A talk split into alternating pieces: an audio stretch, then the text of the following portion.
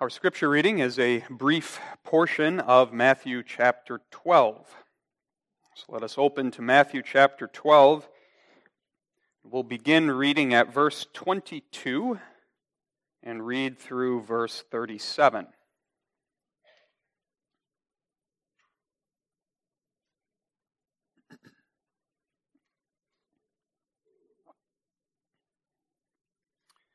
Let us hear the word of God beginning at Matthew 12, verse 22.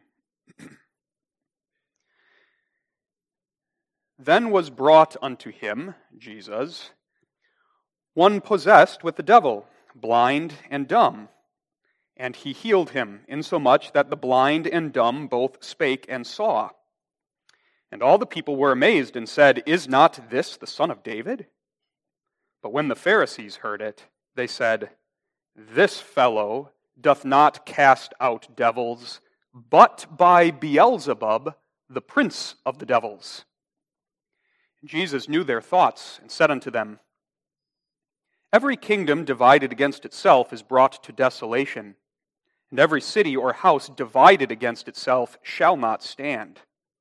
And if Satan cast out Satan, he is divided against himself. How shall then his kingdom stand? And if I, by Beelzebub, cast out devils, by whom do your children cast them out? Therefore they shall be your judges. But if I cast out devils by the Spirit of God, then the kingdom of God is come unto you. Or else, how can one enter into a strong man's house and spoil his goods, except he first bind the strong man, and then he will spoil his house? He that is not with me is against me and he that gathereth not with me scattereth abroad. Wherefore I say unto you, all manner of sin and blasphemy shall be forgiven unto men, but the blasphemy against the Holy Ghost shall not be forgiven unto men. And whosoever speaketh a word against the Son of Man, it shall be forgiven him. But whosoever speaketh against the Holy Ghost, it shall not be forgiven him, neither in this world, neither in the world to come.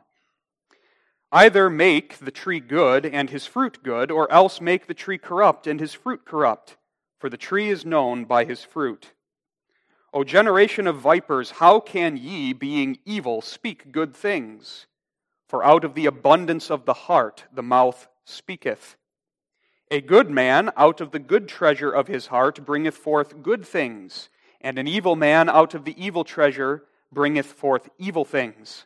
But I say unto you that every idle word that men shall speak, they shall give account thereof in the day of judgment. For by thy words thou shalt be justified, and by thy words thou shalt be condemned. We read this far. On the basis of this passage and the entire Word of God, we have the instruction of Lord's Day 20 in our Heidelberg Catechism the doctrine of which we consider this morning. Lord's Day 20.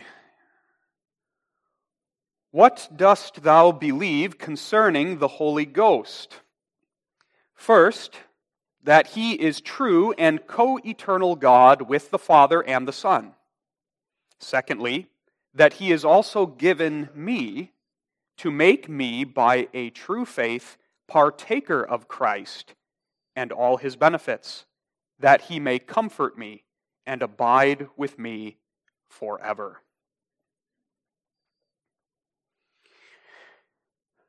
Beloved, in the Lord Jesus Christ, our Christian faith is a Trinitarian faith.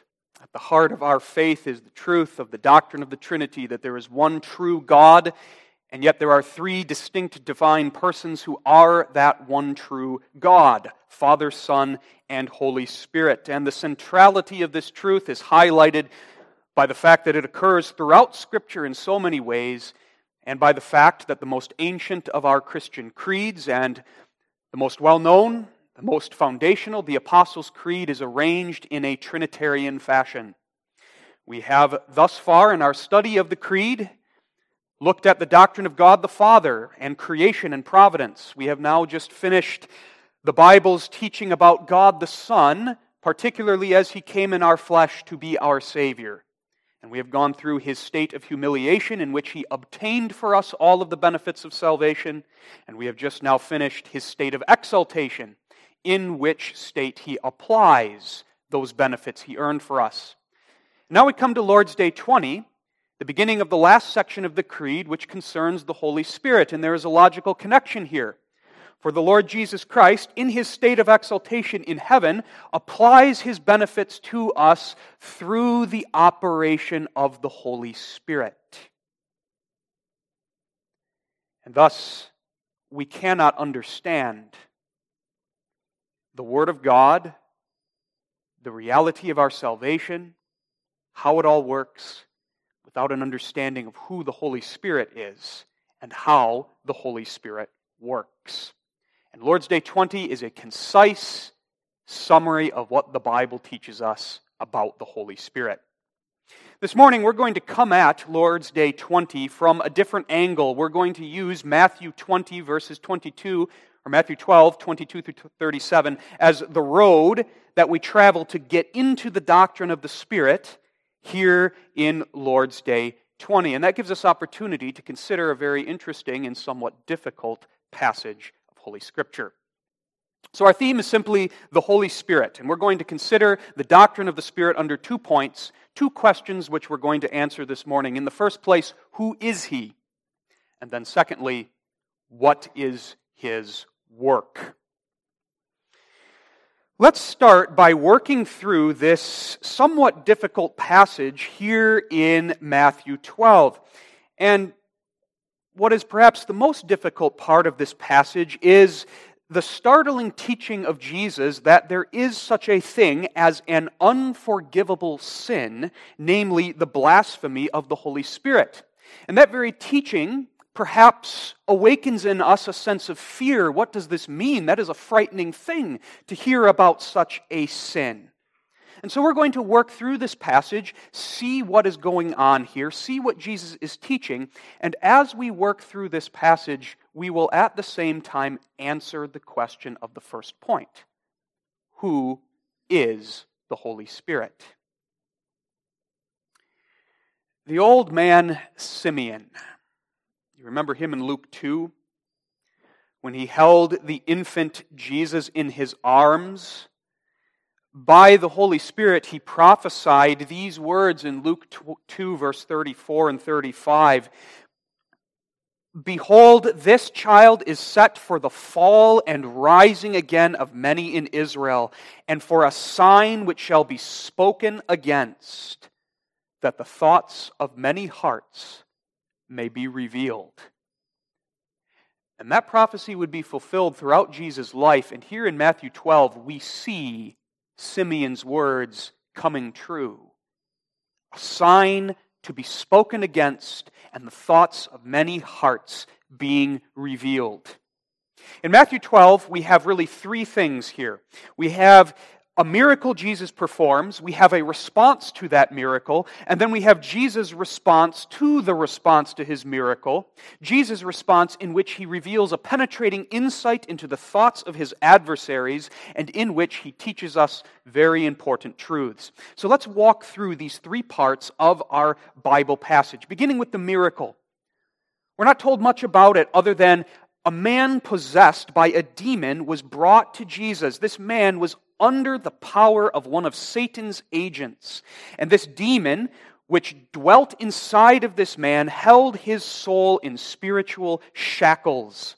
His bondage was visibly evident, for the demon robbed him of his sight, he was blind, and robbed him of his power of speech, he was dumb or mute. He was bound with invisible iron, but his woe was visible to all. And Jesus saved. By the word of his power, Jesus expelled this demon from this poor man, dispossessed Satan, and liberated his captive, opening his eyes and opening his mouth so that he might praise the God of his salvation. Iron bars Jesus broke like clay, and the brazen gates of Satan's powers could do nothing but give way to the Son of God.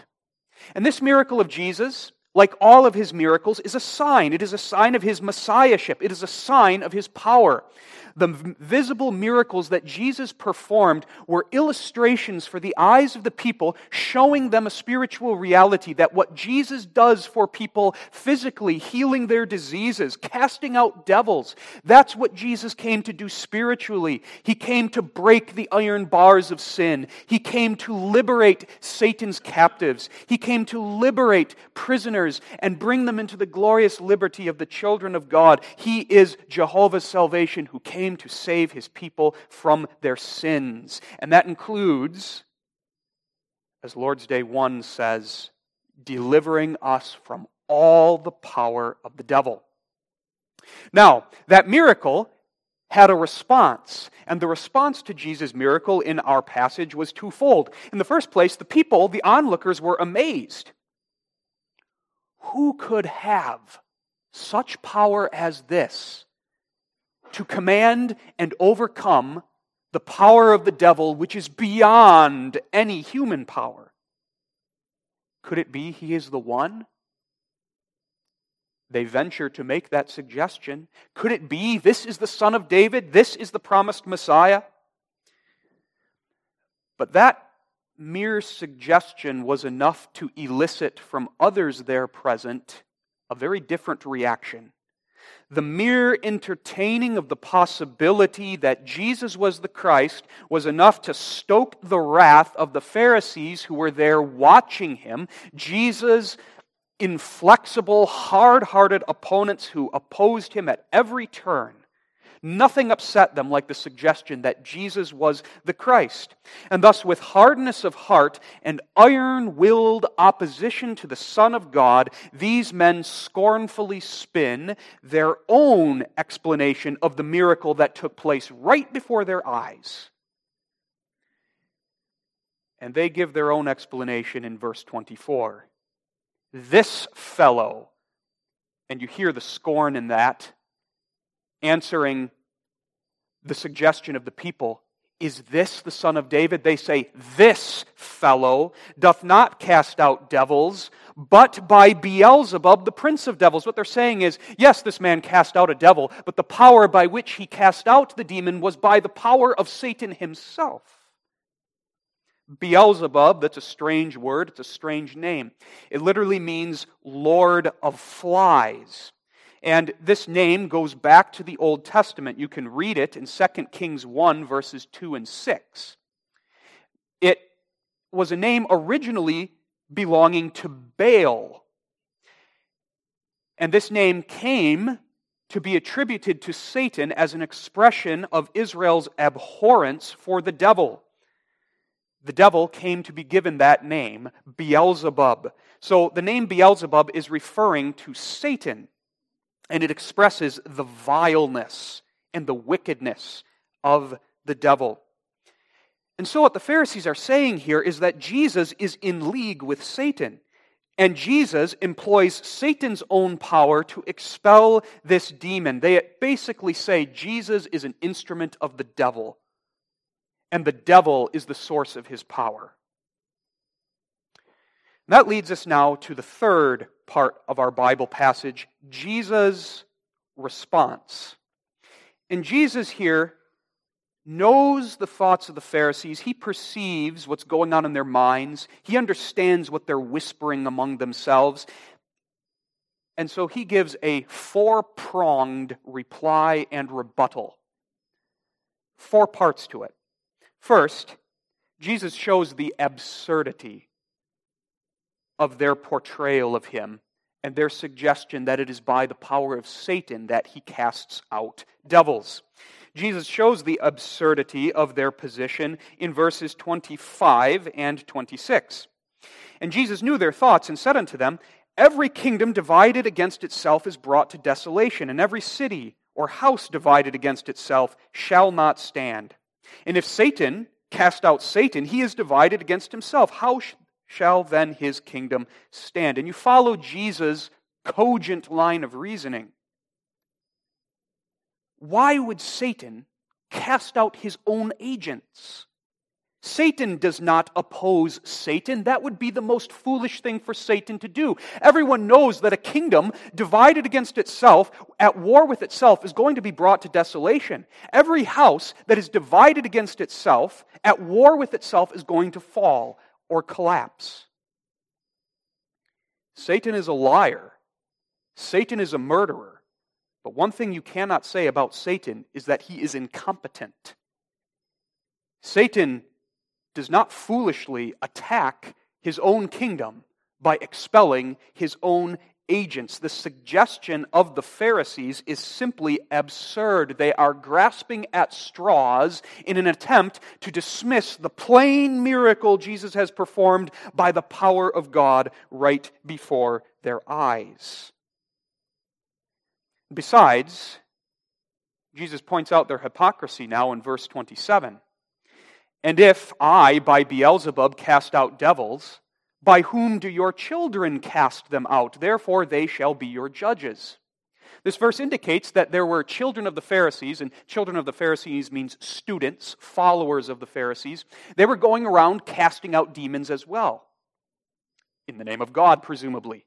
Now, whether or not those children of the Pharisees actually did cast out devils is, is not important. It's possible, Think of Matthew 7, where Jesus speaks of those who did great wonders in his name, even cast out devils, but were not his people. It's possible. But Jesus' point here is you Pharisees are being inconsistent. You're using a double standard. You see a plain miracle of the expulsion of a demon, and you say that can only be by the power of the devil. And yet your own disciples do or claim to do the same thing. Your own disciples would reject your argument and judge you for it. So that's the first of Jesus' four pronged reply. Next, Jesus goes on to explain by whose power he actually casted or cast out this demon. Now we look at verses 28 through 30.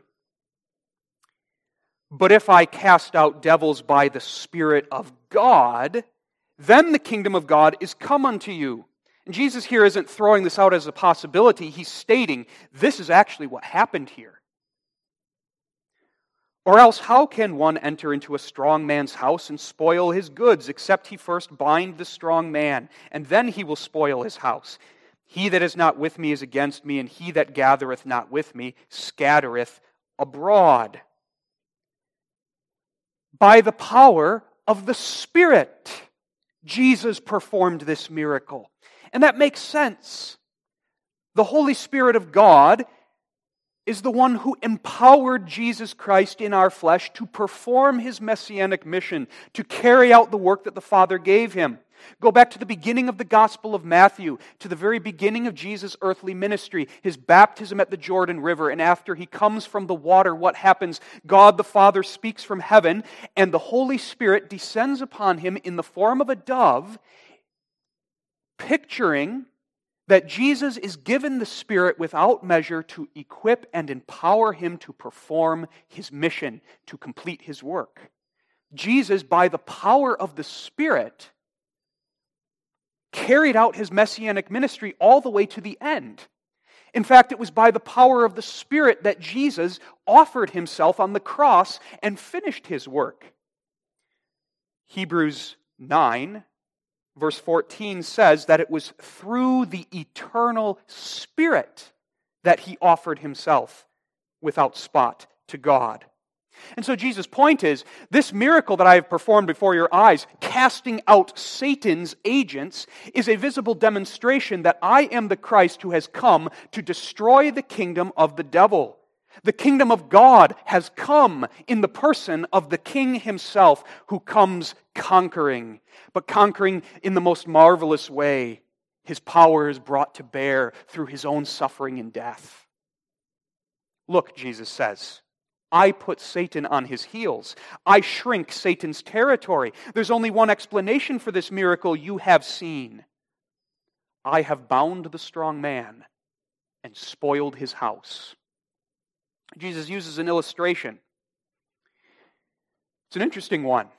If you're going to rob a house, and the owner of the house is a strong man, you're not going to get very far unless you restrain, you bind, you incapacitate that strong man. Then you can spoil his goods, take all of his riches out of his house. And Jesus uses that as a vivid illustration for the miracle he just performed. Jesus has the power to bind Satan, the strong man, who held that poor man captive.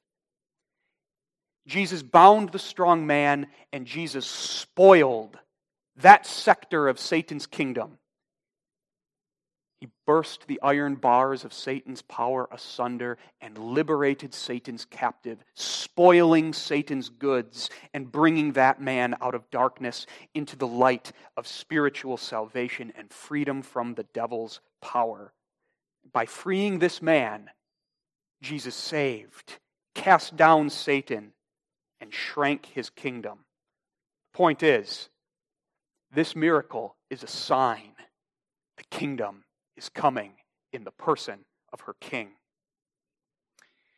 And then, thirdly, having explained the real source of the power by which Jesus cast out the demon, by the power of the Holy Spirit, Jesus goes on to point out the depravity of the Pharisees' portrayal of him and their suggestion that it is by Satan's power that he cast out the devil.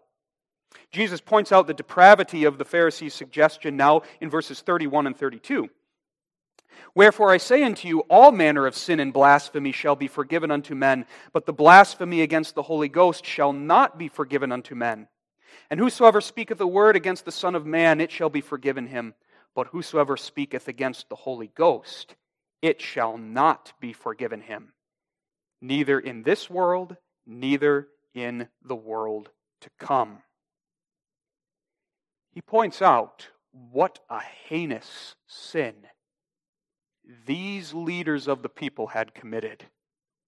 So deep seated is their hatred of Christ, so entrenched is their rejection of Him, that even when they are confronted with the clearest visible manifestation of the Spirit of the living God, they revile it.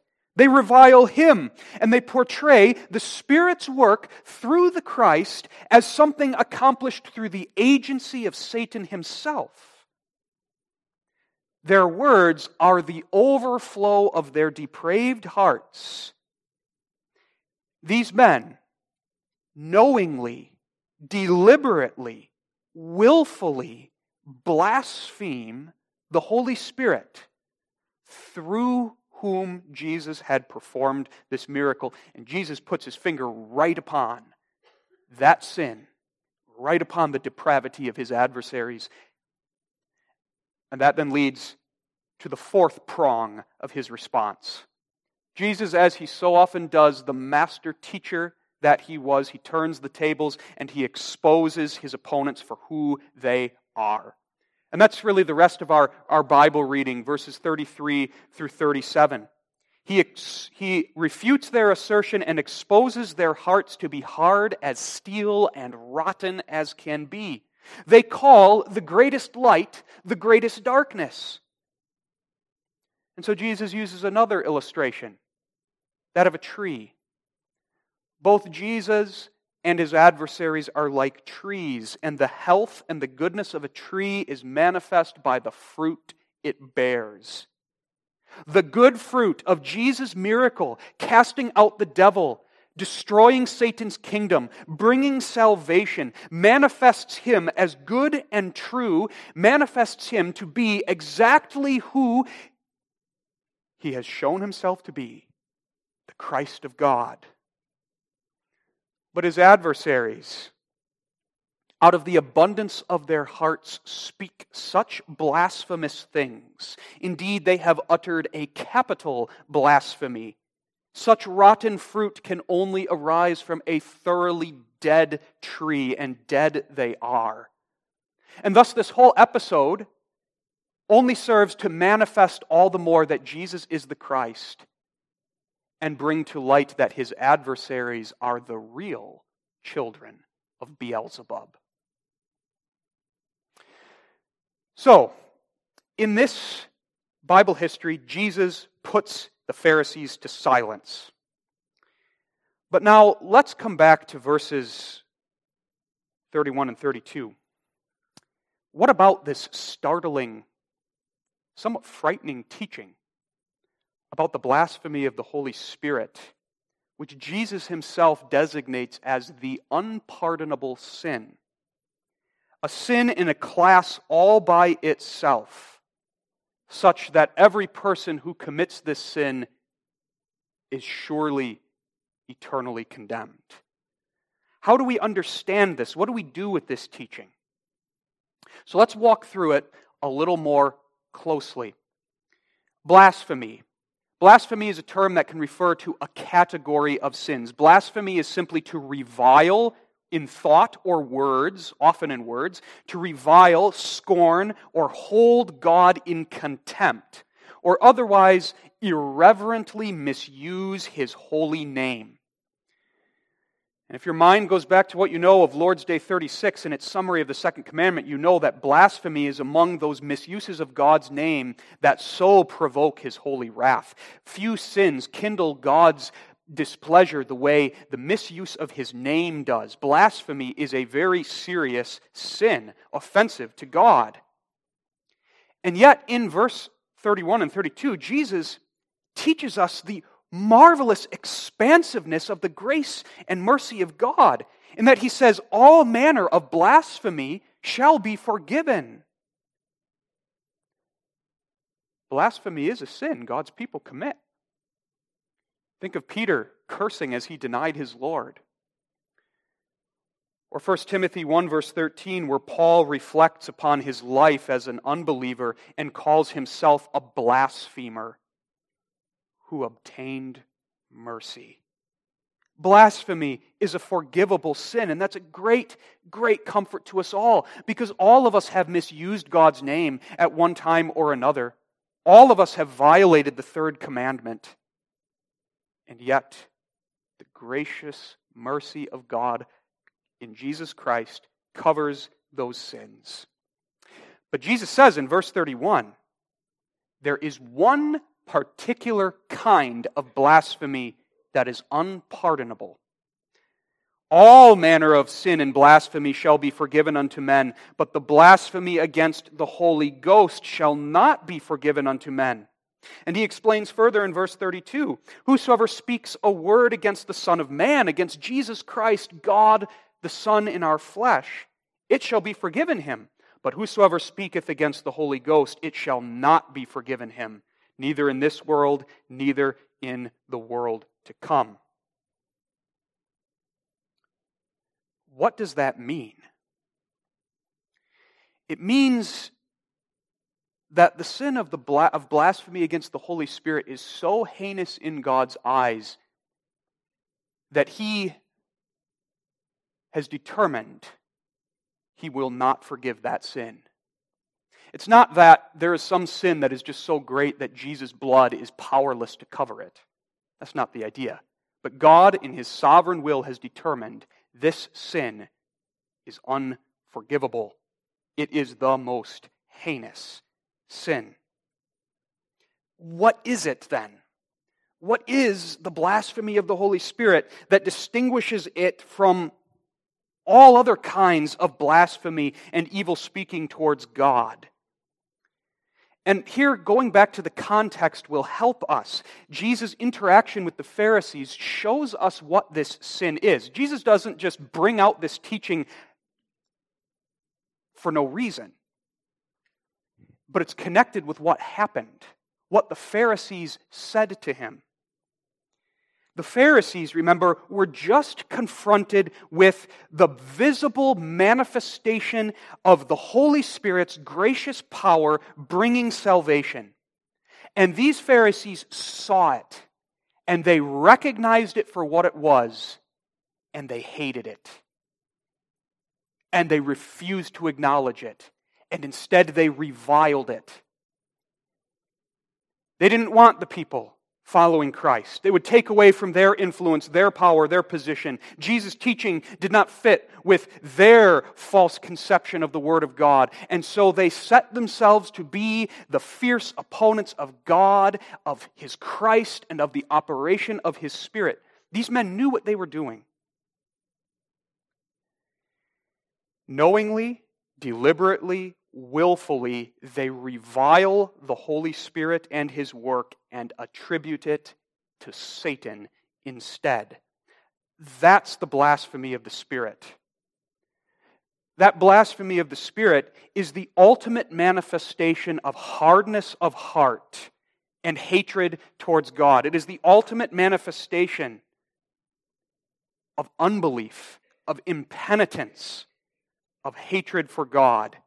It is the capital sin, you might say, that shows a person to be a reprobate son of Beelzebub. And so at this point, a couple of things need to be emphasized with regard to Jesus' teaching about the unpardonable sin. First, an application of comfort, and then second, an application of warning. First, an application of comfort to believers.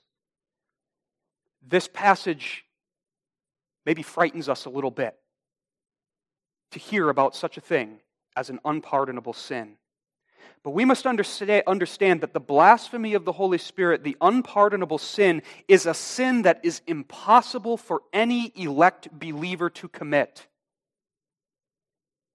Because God preserves his elect so that they do not fall into this sin. In fact, our Reformed creeds speak about that. If you look in the canons of Dort, back to the fifth head of doctrine, Article 6, the canons of Dort speak to this in connection with the doctrine of the preservation of the saints. The preservation of the saints is those who God has chosen to eternal life, He saves and He keeps them saved. He preserves them by the power of His Spirit. And nothing that the devil does, nothing that the world does, nothing that you do can ever pluck you and throw you out of the hands of your Savior. And so the preserving grace of God ensures that an elect child of God will never commit this sin. Canons 5, Article 6. But God, who is rich in mercy, according to his unchangeable purpose of election, does not wholly withdraw the Spirit from his own people even in their melancholy falls, nor suffers them to proceed so far as to lose the grace of adoption and forfeit the state of justification, or to commit the sin unto death. And that's a reference to the blasphemy of the Holy Spirit, using the language of 1 John 5, verses 6 through 8, which you can look at later. There, 1 John 5, verses 6 through 8, alludes to the sin of blasphemy against the Holy Spirit. And the canons is saying an elect believer cannot commit that sin. The Spirit does not permit them to be totally deserted and to plunge themselves to everlasting destruction. You see, believing people of God, you have the Spirit in you. You have the Holy Spirit dwelling in you. And the Holy Spirit who dwells in you will not, will not let you stumble and fall that far so as to blaspheme Him. The blasphemy of the Holy Spirit can only arise from a head or from a heart that is hard and dead and devoid of the Spirit of God. So, that in the first place, God preserves his people. You have the Spirit dwelling in you. And then now, this believer, you have faith. You believe in Christ, and faith is a fruit of the Spirit. A believer who believes in Christ cannot blaspheme the Spirit who is the author of that faith. The blasphemy of the Holy Spirit is the ultimate expression of unbelief. At times, our faith is very weak, and in the weakness of our faith, we sin against God. We even blaspheme our God. But again, the Spirit who preserves and the Spirit who indwells and the Spirit who sustains our faith keeps us. The only one who can blaspheme the Spirit is the one who is spiritually dead. And, believer, you're not dead anymore. The Lord and giver of life dwells in you. But now, sometimes believers have this fear what if I committed this sin before? What if I committed this before I believed? Am I lost forever? Am I unredeemable? And there have been throughout history many of God's people who have been vexed by that question, struggled with it, terror in their hearts and minds. What if? And the Word of God has comfort that takes away that fear which no believer needs to have. Look again at the Pharisees, the committers of this sin. They are utterly remorseless. There is no faith in them. They would do that sin again, and indeed they probably did. It's the rock bottom of hardness of heart. You see, a person who blasphemes the Holy Spirit or who has blasphemed the Holy Spirit never has genuine sorrow for sin because that genuine sorrow for sin comes from the saving work of the Holy Spirit. If someone has blasphemed the Holy Spirit, they will never hunger for Christ or yearn for his pardon or be sorry for their sin or even fear and grieve on account of that sin hunger for Christ, yearning for his pardon, sorrow for sin. Those are fruits of the Spirit themselves which demonstrate you have never committed this sin. The pastoral counsel that many have given throughout the ages to God's people who have been vexed by that question is sound. Many pastors have said the mere fact that you are concerned about this demonstrates you have not committed this sin. One who has blasphemed the Holy Spirit is utterly remorseless and has no interest in Christ or his pardon. And so, beloved people of God, if, if this is a passage that has scared you in the past, or you've wrestled with that question, let that fear be put to rest. You who know the sorrow of sin, you who hunger for Christ, you who yearn for forgiveness, you who feel in your hearts the love of God, those fruits of the Spirit are evidence.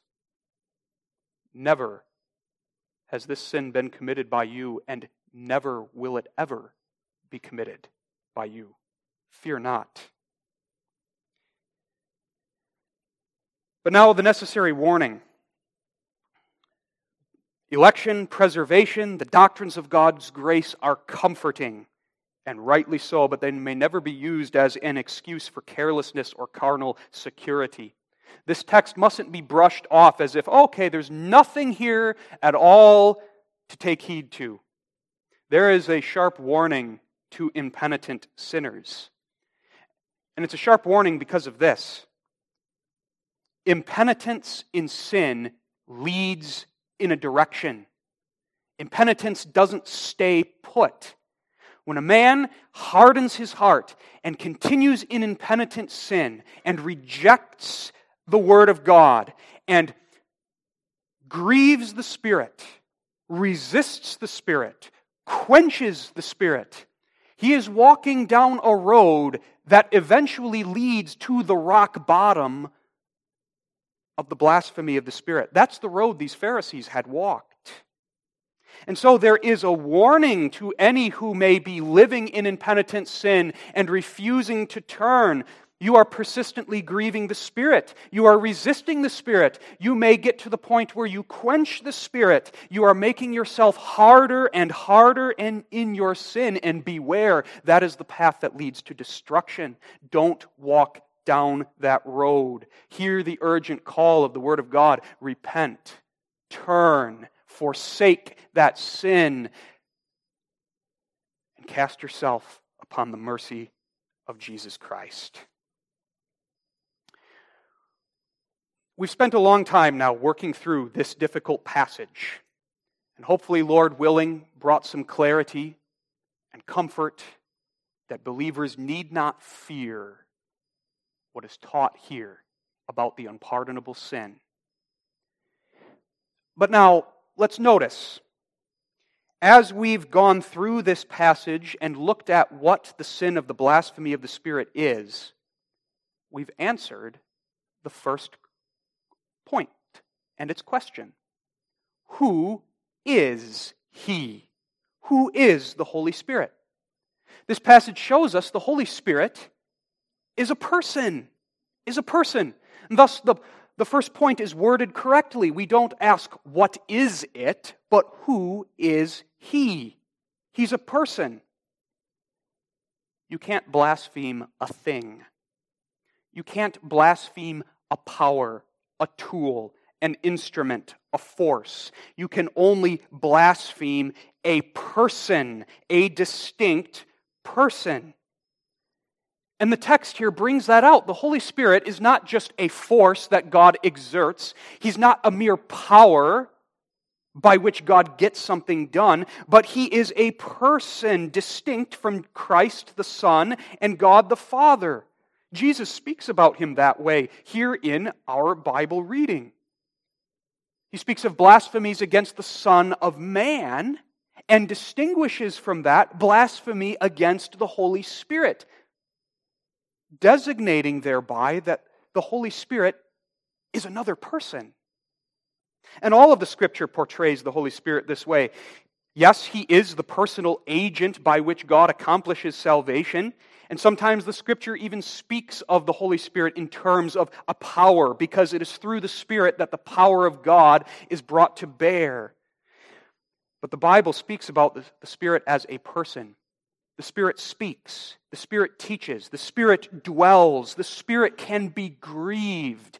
That kind of language can only be used to describe a person. But now to take it farther.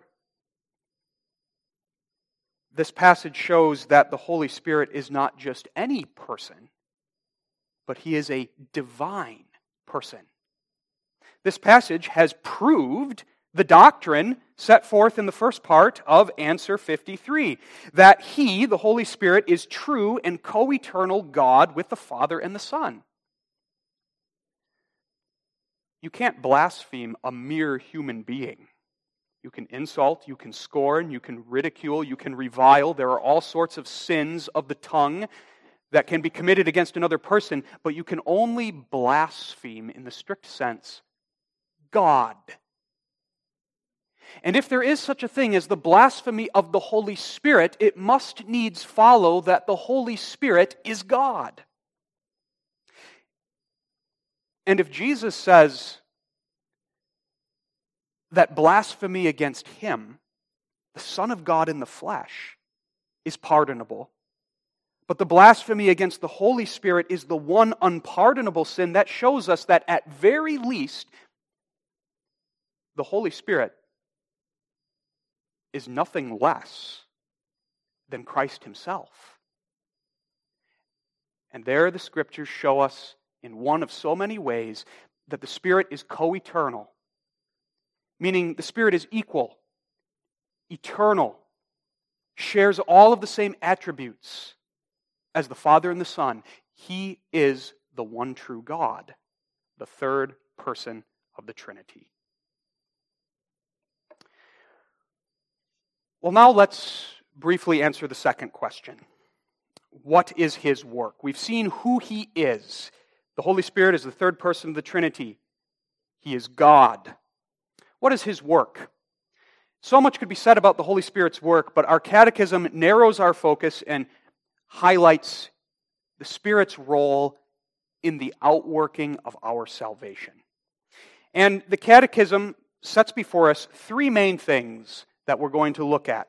First, that the Spirit is given me. That's number one. And then number two, He is given me to make me, by a true faith, partaker of Christ and all His benefits. And then three, that he may comfort me and abide with me forever. Those are the three main works of the Spirit in salvation. So, first, there's this astounding reality, this astounding confession that we make the Holy Spirit is given to me. What a gift! God the Father gave his only begotten Son to be the propitiation for our sins. But the Father's gift giving to his elect children doesn't stop there. Having given his only begotten Son, and the only begotten Son having accomplished the work given him to perform, the Father also sends forth his Spirit. First, giving the Spirit to Christ, and Christ pours out the Spirit as his own Spirit to impart and apply to us all the benefits that Christ earned for us. Christ incarnate is the gift of God, and the Spirit poured out is the gift of God. That's what happened on Pentecost. The Holy Spirit was given to Christ, our exalted head, and Christ, our exalted head, poured out his Spirit upon his church. And it is through the Spirit of Christ, then, that we are connected to our Savior. He is our head, and we are the members of his body. The anointing that he received, the anointing of the Spirit, flows down from the head to all of his members. Just as the Spirit came upon Jesus Christ to equip him for his ministry, the Spirit comes down upon the redeemed in Christ to strengthen and empower us to live unto him and to do the work of bringing into our possession all that we have in Christ. So that's first. The Spirit is given us to dwell in us. And as He dwells in us, He preserves us and He works so that all of the blessings of salvation earned on the cross are brought into our possession. And that's what the second thing here in the Catechism is getting at when it speaks of the Spirit making me a partaker of Christ and all his benefits. What that means is the Spirit works to unite you to Jesus, connect you to Him with an unbreakable spiritual bond, so that from Christ you receive and share in and have applied to you and enjoy all of the benefits of Christ. Spirit unites you to Him. That's what the Bible means when it speaks of being in Christ. 2 Corinthians 5, verse 17 says, If any man be in Christ, he is a new creature. That means connected to Him, united to Him. And the Holy Spirit is the one who does that uniting work. He grafts you into Christ the way a branch is grafted into a vine. Ultimately, we can say the Holy Spirit Himself is our living union with Christ because He dwells in Christ the head and dwells in each of us, His members. And He is the one who works to draw from Christ all the benefits stored up in Him and apply them to us. The Spirit is our living union with our Savior. And what a comfort that is. This is a union, this is a bond that cannot be broken. Nothing can sever the tie that binds us to our Savior. Having united us to Christ, the Spirit makes us partaker of his benefits. The first benefit he makes us to partake of is life. He is the Lord and giver of life, as the Nicene Creed says. He gives spiritual life. By nature, our bodies are alive, but our souls are dead. By nature, we're dead in sin. And the first work of the Spirit, when He comes and unites us to Christ, is He enters our heart and He makes us alive. He gives us a new heart. That's what regeneration is. He translates us out of death into spiritual life. There's a spiritual resurrection that is accomplished by implanting the life of Christ into us. That's regeneration, or as the Bible terms it, new spiritual birth, being born again. And having given you that new spiritual life, the Spirit gives you the gift of faith. He's the author of faith. Faith is the means by which we consciously partake of Christ, draw strength from Him each day of our lives. When you were born physically, you were born with the power of sight. And from infancy, you mature, and that power of sight matures. Similarly, when we are born again by the Spirit, we are born again with the Spirit given power of spiritual sight, which is faith. And as the Spirit works in us, He cultivates that gift He gave us. He brings our faith to conscious expression so that we come to know God, to know Christ, and to trust Him. In our spiritual infancy, the Spirit uses the milk of the Word to strengthen that faith. And throughout our lives, as He brings us to spiritual maturity, He uses the meat of the Word to nourish us. Indeed, the Spirit's choice tool is the Word. He uses the Word to feed, to nourish, to strengthen us. He is the one who makes you a partaker of Christ once and for all. And as He dwells in you, He keeps you a partaker of Christ. Jumping down to the last part of the, the answer in Lord's Day 20, He abides with me forever. If He abides for, with you forever, that means He makes you a partaker of Christ forever.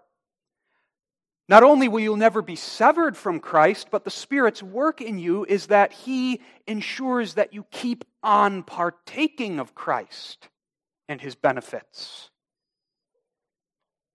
He'll never leave, He'll never forsake you, even when in sin you grieve Him, resist Him, quench Him. He abides faithful. He keeps your faith alive even when we are spiritually weakest, even when we are those of little faith, even when our faith, perhaps when we're struggling with sin or we're going through a hardship, our faith is like a sputtering flame. The Spirit kindles it and keeps it from ever going out. He's the one that makes the Word effective in us. He illuminates our understanding so that we can read or hear the Scriptures and know what it means and have it applied to our hearts. He prepares the soil of our hearts for the ingrafted Word.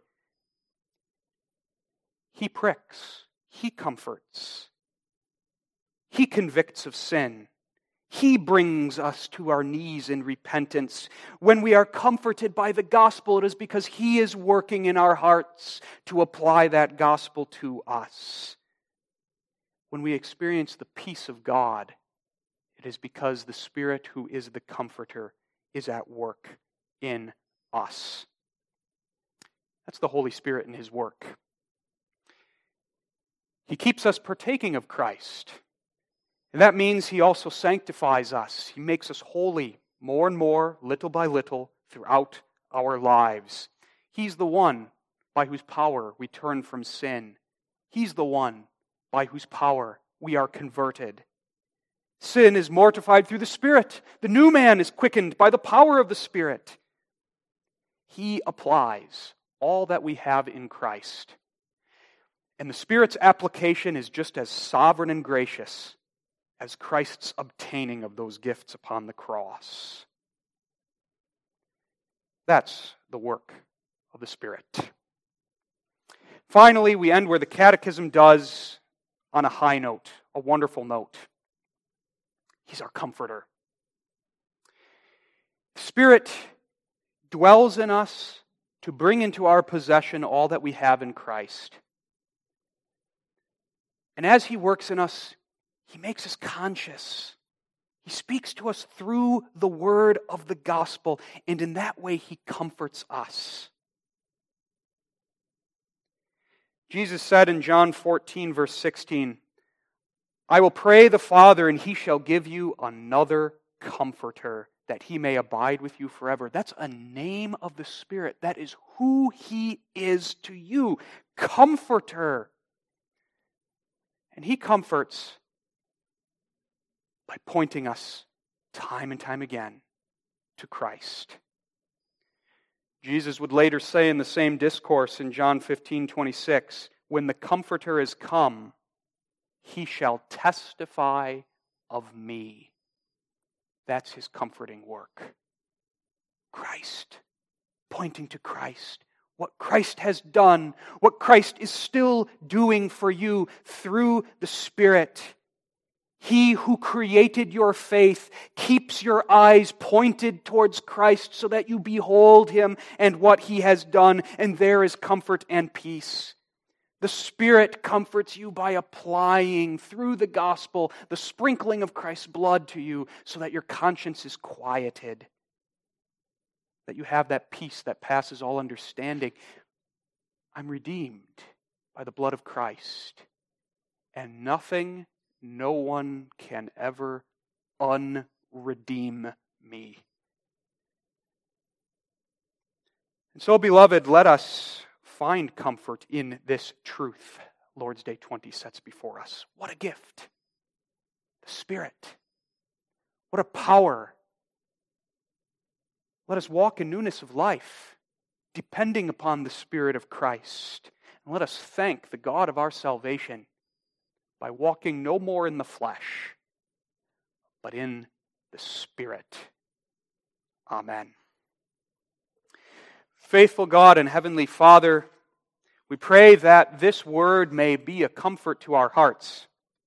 As we have studied a difficult teaching of our Lord, may we at the same time be warned that we be turned from sin, but also comforted in the certainty of thy preserving grace. May we also give thee thanks for the gift of the Spirit, who makes us partaker of Christ and all his benefits, and keeps us partaking of him until that last day when the Spirit's work is finished. And we, with all of thy people, shall be presented before Christ our bridegroom without spot or wrinkle in the assembly of the elect in life eternal. Amen.